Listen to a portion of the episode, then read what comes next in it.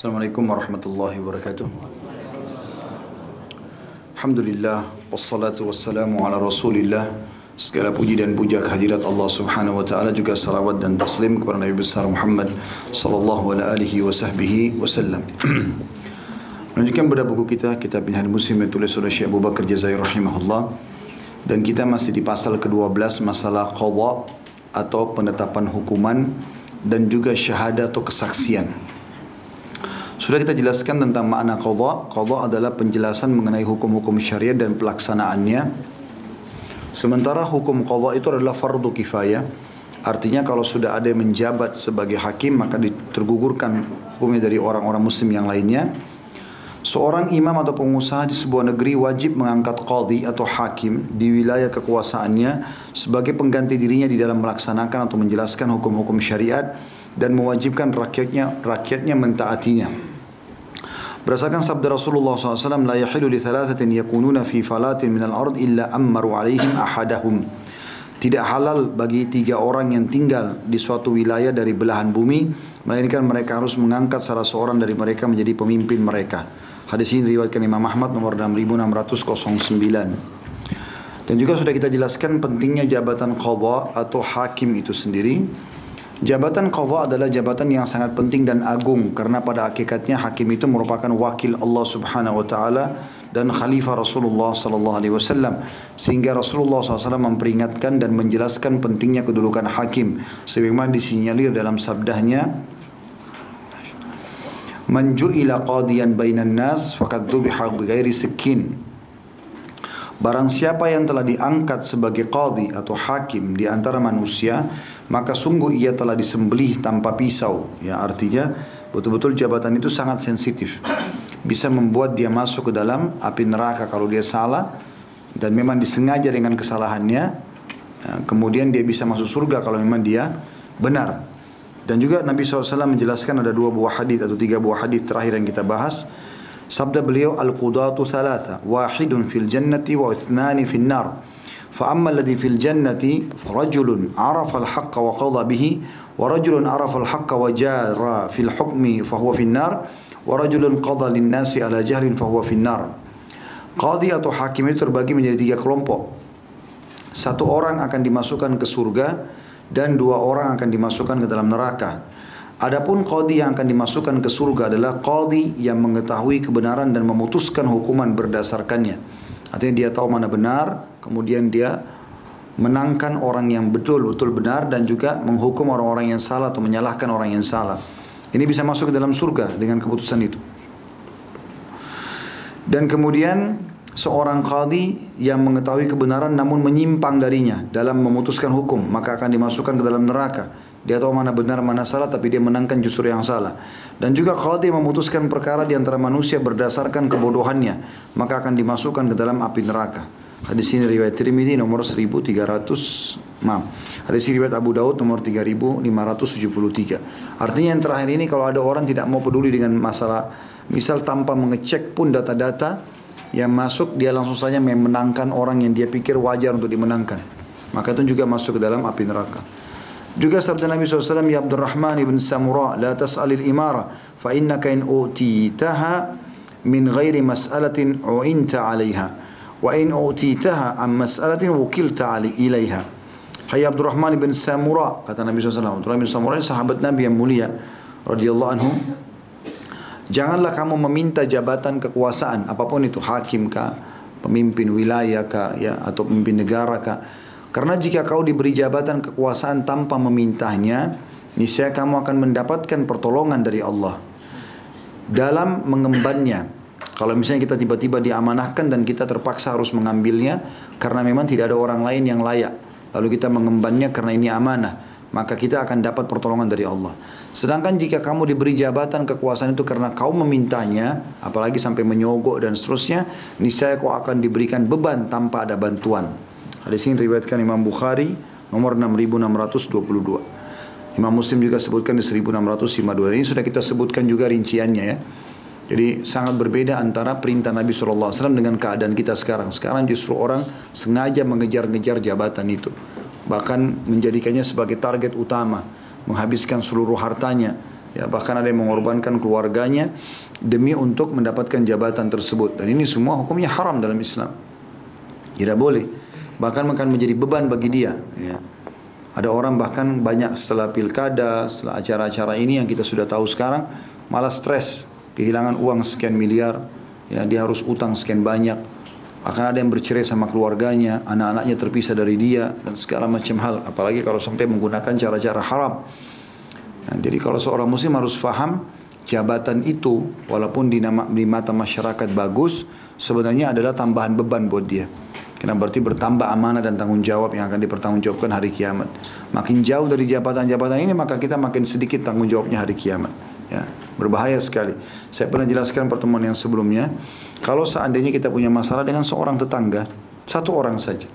Kemudian kita yang salah dan kita belum sempat minta maaf sama dia. Sudah cukup dia menghabiskan pahala kita hari kiamat. Bagaimana dengan hakim yang menjabat 5 tahun, 10 tahun, kemudian sekian banyak orang yang terdolimi dalam masalah itu. Begitu juga dengan para pemimpin-pemimpin wilayah. Maka mereka harus hati-hati sekali. Kata kuncinya kalau seandainya mau untuk selamat adalah tidak boleh kita memintanya. Ya, kalau kita tidak memintanya lalu kita melihat memang tidak ada orang yang berhak untuk masuk di jabatan itu, maka pada saat itulah kita mengembannya sebagai amanah dari Allah, Allah akan tolong kita.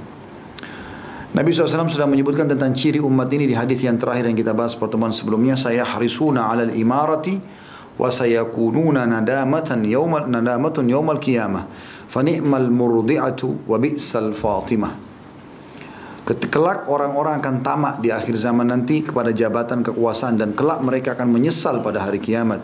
Alangkah baiknya yang menyusui, maksudnya dunia, ya, dan alangkah buruknya yang menyapi, maksudnya apa yang didapat di akhirat nanti. Hadis riwayat Bukhari nomor 7148. Jadi artinya di dunia dia dapat namanya, dia dapat fasilitasnya, tapi di akhirat tanggung jawabnya berat. Kita akan masuk sekarang ke poin D pada bahasan kita ini. Semoga Allah berkahi di siang ini. Jabatan qadi atau hakim tidak boleh diberikan kepada orang yang memintanya. Kata Syekh Abu Bakar rahimahullah, jabatan qadi semestinya tidak diberikan kepada orang yang memintanya atau orang yang ambisius untuk menjabatnya. Karena jabatan qadi adalah sebuah jabatan yang berat dan amanah yang besar sehingga tidak akan memintanya kecuali orang yang menyepelekan keberadaannya, mengabaikan haknya, cenderung mengkhianatinya dan menyia-nyiakannya. Sedangkan dampak negatif dari hal tersebut ialah timbulnya kerusakan pada agama, negara, dan hamba-hamba Allah yang tidak mungkin akan sanggup dipikul serta sulit ditanggulangi. Rasulullah SAW bersabda, Inna wallahi la nuwalli hadal amal ahadan yas'aluhu au ahadan yahrisu alaih.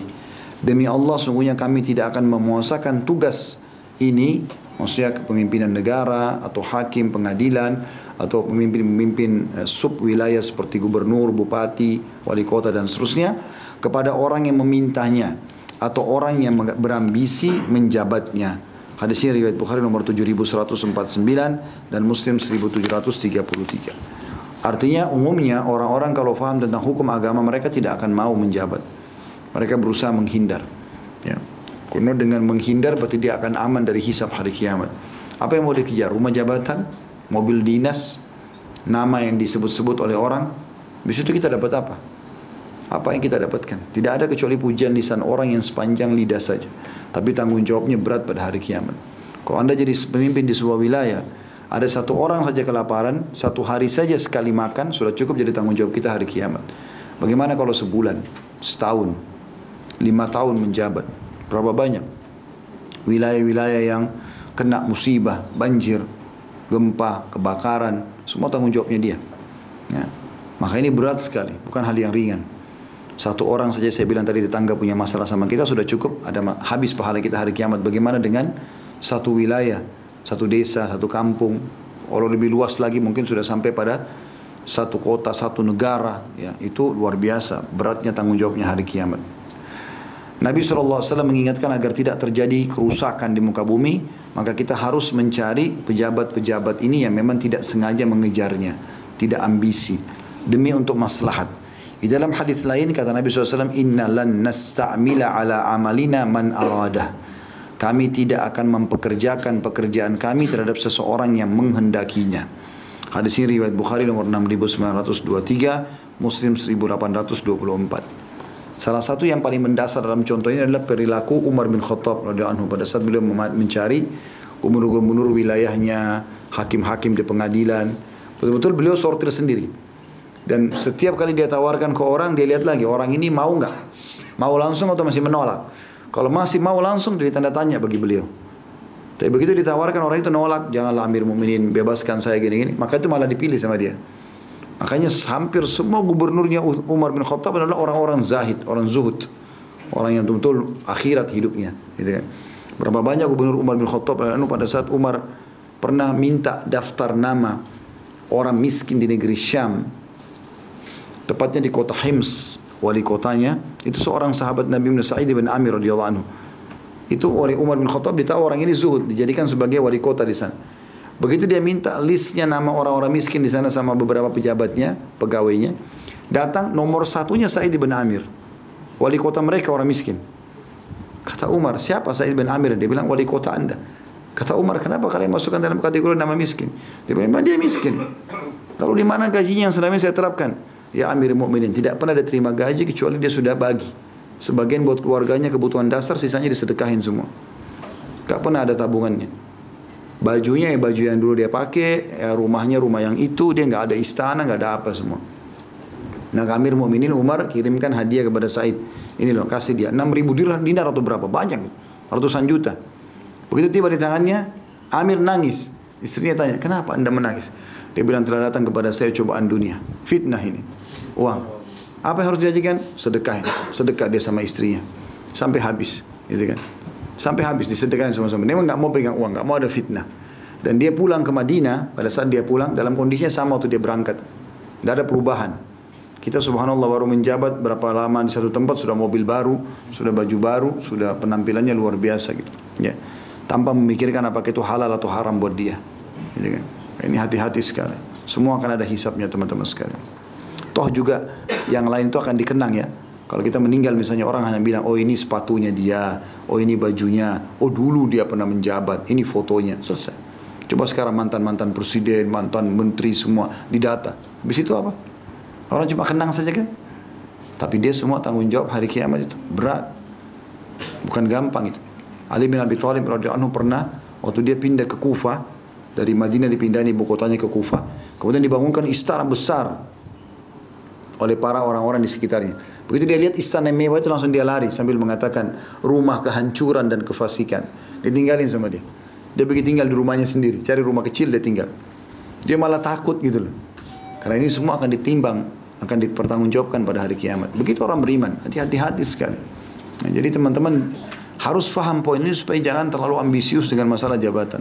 Kecuali dalam keadaan tadi sebagaimana Nabi SAW katakan, memang kita diminta dan kita ahlinya di bidang itu, Lalu kita lihat kalau kita nggak mengambilnya bisa jadi diambil oleh orang-orang fasik, orang buruk, maka di situ kita ambil. Kalau itu terjadi, Allah akan tolong kita. Tapi kalau kita sengaja, seperti sekarang malah panjang-panjang fotonya, segala macam hal, entah siapa orang ini nggak jelas, gitu kan. Janji-janjinya banyak, lima tahun, tidak ada juga perubahan. Ini tanggung jawab semua hari kiamat. Tanggung jawab. Saya berapa kali ketemu dengan orang yang sudah menjabat lima tahun. Habis itu apa? Pas cuma lima tahun saja itu. Selesai itu. Dia kembali kepada kegiatannya yang lama. Dan itu pun subhanallah lima tahun itu semua penuh dengan tanggung jawab. Harus dia tanggung jawab. Sebelum dia meninggal dunia harus dia minta maaf pada orang yang dia salahi. Pekerjaan yang dia tidak kerjakan. Pulpen yang pernah dia pakai disalahgunakan. Semua tanggung jawab ini. Kalau antum dikasih pulpen kantor dinas. Maka harus hanya untuk kegiatan kantor. nggak boleh yang lain. Laptop hanya untuk kantor ya kantor saja. Fasilitasnya semua. Ini enggak bawa pulang ke rumah, pakai fasilitas sendiri pribadi. Ketik ini, ketik itu, enggak boleh. Kecuali itu dapat izin. Karena itu berat semua itu. Semuanya tanggung jawabnya. Itu kan amanah dari Allah, dari orang. Intinya teman-teman kalau antum mau tahu itu baik atau tidak, jadikan diri antum di situ. Misal kalau kita pemilik perusahaan, lalu pegawai kita membawa pulang laptopnya lalu dia pakai untuk kebutuhan dia pribadi, dia kerja lagi yang lain. Kira-kira antum sebagai pemilik terima nggak itu? Kalau antum tidak terima berarti sama juga pemilik sekarang yang antum sedang bawa laptopnya. Sama. Itu semua tanggung jawab. Gak ada tidak tanggung jawabkan teman-teman sekalian. Ada orang naudzubillah berhenti kerja di satu kantor, ngambil curi macam-macam. Ngambil ini, ngambil itu, bawa pulang semuanya. Seakan-akan itu haknya dia. Ngawur ini. Nah, kalau misalnya antum pulang meninggalkan satu perusahaan lalu antum bawa barang-barang di situ karena antum anggap antum pernah bekerja, boleh antum bawa, tapi antum barter sama gaji antum, kembalikan gaji antum semuanya. Karena antum digaji dulu. Kan gitu. Tidak boleh ini main-main soal begini teman-teman. Hati-hati. Banyak orang begitu. Tinggalkan kantornya banyak utang. Tidak usah bayar. Berarti saya sudah keluar. Tidak bisa.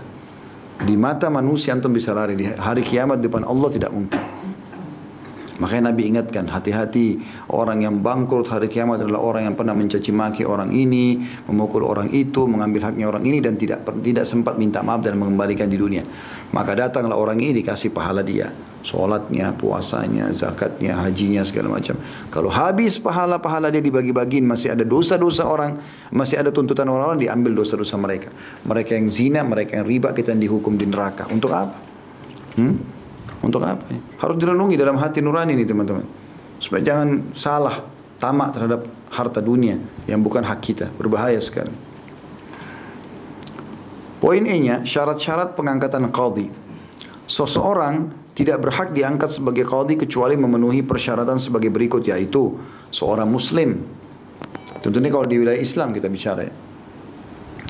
Berakal, bukan orang gila, balik merdeka, bukan seorang budak, mengetahui atau memahami Al-Quran dan Sunnah, mengetahui apa yang dia putuskan, adil, ya.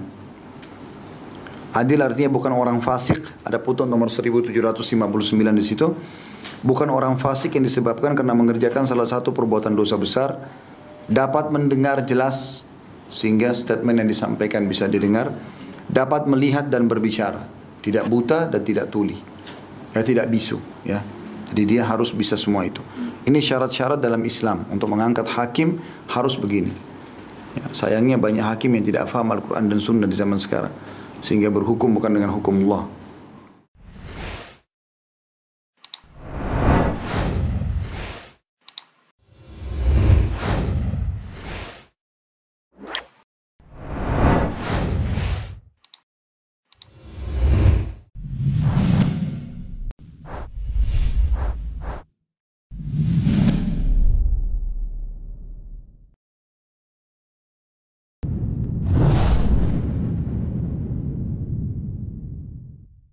Assalamualaikum Untuk pemesanan paket umroh murah Bisa menghubungi 0821 4196 0857 Kami ulangi sekali lagi Untuk pemesanan paket umroh murah Bisa menghubungi 0821 4196 0857 Sekali lagi 0821 4196 0857 Terima kasih